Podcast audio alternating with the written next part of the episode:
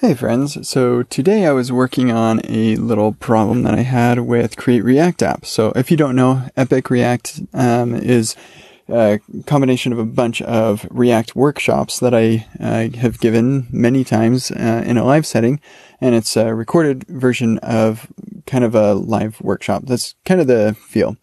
Anyway, um, all of the workshops there are powered by uh, Create React app under the hood and I've got a abstraction on top of that to um, share a bunch of code between all these different workshops. So I am in the process of moving everything over to TypeScript, and um, I want to be able to have two different versions of TypeScript uh, or of uh, TypeScript conf- configuration for uh, the exercises versus the final version.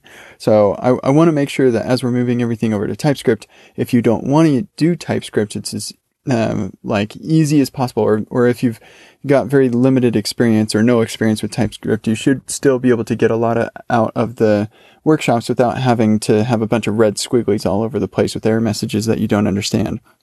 And so, um, I don't want to have strict mode on, of course, for uh, the um, those exercises because that would um, be against that goal. Um, but I do want to have strict mode on for the final version of all the uh, the exercises. So I, you know, because there's good reason to have strict mode, and and it kind of helps me as I'm working on it to make sure that um, I'm doing uh, everything the way that you probably should in a real application.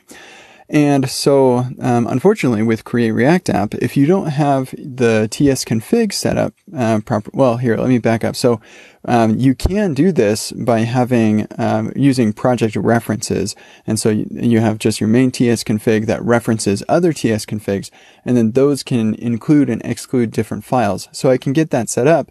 But the problem is that in Create React App, if your root TS config isn't uh, doesn't have all the right properties, then it will fill those in automatically for you, and that messes up the references stuff. So it just doesn't support references, which is a big bummer. I made an issue about this. Um, but what I did um, for the foreseeable future, unless uh, Create React App adds support for references, is um, I used this package on npm called patch package, and it allows you to um, install all of your dependencies, and then you make a change to one of the files in your node modules, and then you run the script, and it will generate a patch for you.